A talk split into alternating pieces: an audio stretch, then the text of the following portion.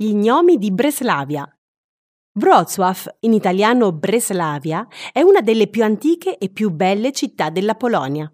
I suoi tratti distintivi sono le sue dodici isole e gli oltre cento ponti, la storia tormentata e scritta tra le mura urbane, le perle architettoniche, l'ubicazione pittoresca, la ricca offerta culturale, gli ottimi ristoranti e gli abitanti cordiali e sempre pronti a fare amicizia. La piazza del mercato è il cuore di Wrocław, pieno di vita in ogni ora del giorno.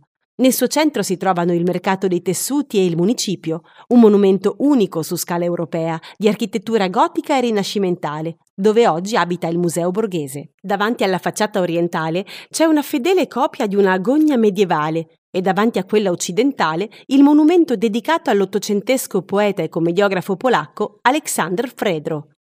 La piazza del mercato è circondata dai pittoreschi palazzi colorati che sembrano decorati appositamente per fare da sfonda uno spettacolo teatrale. Ostrov Tumsky, invece, letteralmente l'isola della cattedrale, è l'antico borgo che ha dato inizio alla storia di Breslavia.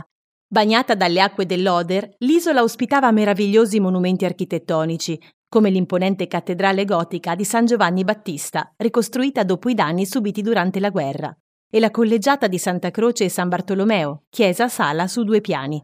Per gli amanti dell'arte, da non perdere il panorama di Razzuavice, ovvero un monumentale dipinto panoramico di Jan Stika e Wojciech Kossak, che raffigura la battaglia di Razzuavice del 4 aprile 1794, uno dei primi episodi dell'insurrezione di Kosciuszko. Il dipinto è una delle poche reliquie di questo tipo ancora preservate, relativa alla cultura di massa dell'Ottocento. Un tipo di prospettiva particolare ed effetti aggiuntivi come luce e terreno artificiale conferiscono all'opera un aspetto molto realistico. Tra le altre cose, Breslavia conserva un'aura magica grazie ai suoi abitanti minuscoli, gli gnomi.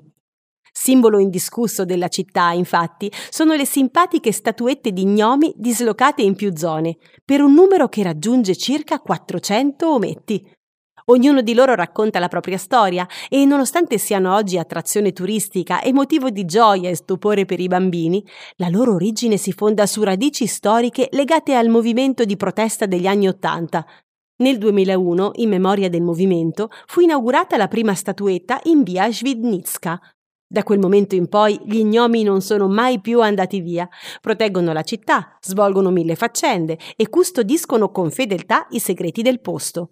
Tra i tanti gnomi, tra l'altro, grazie alla comunità di italiani del posto, oggi c'è anche lo gnomo italiano.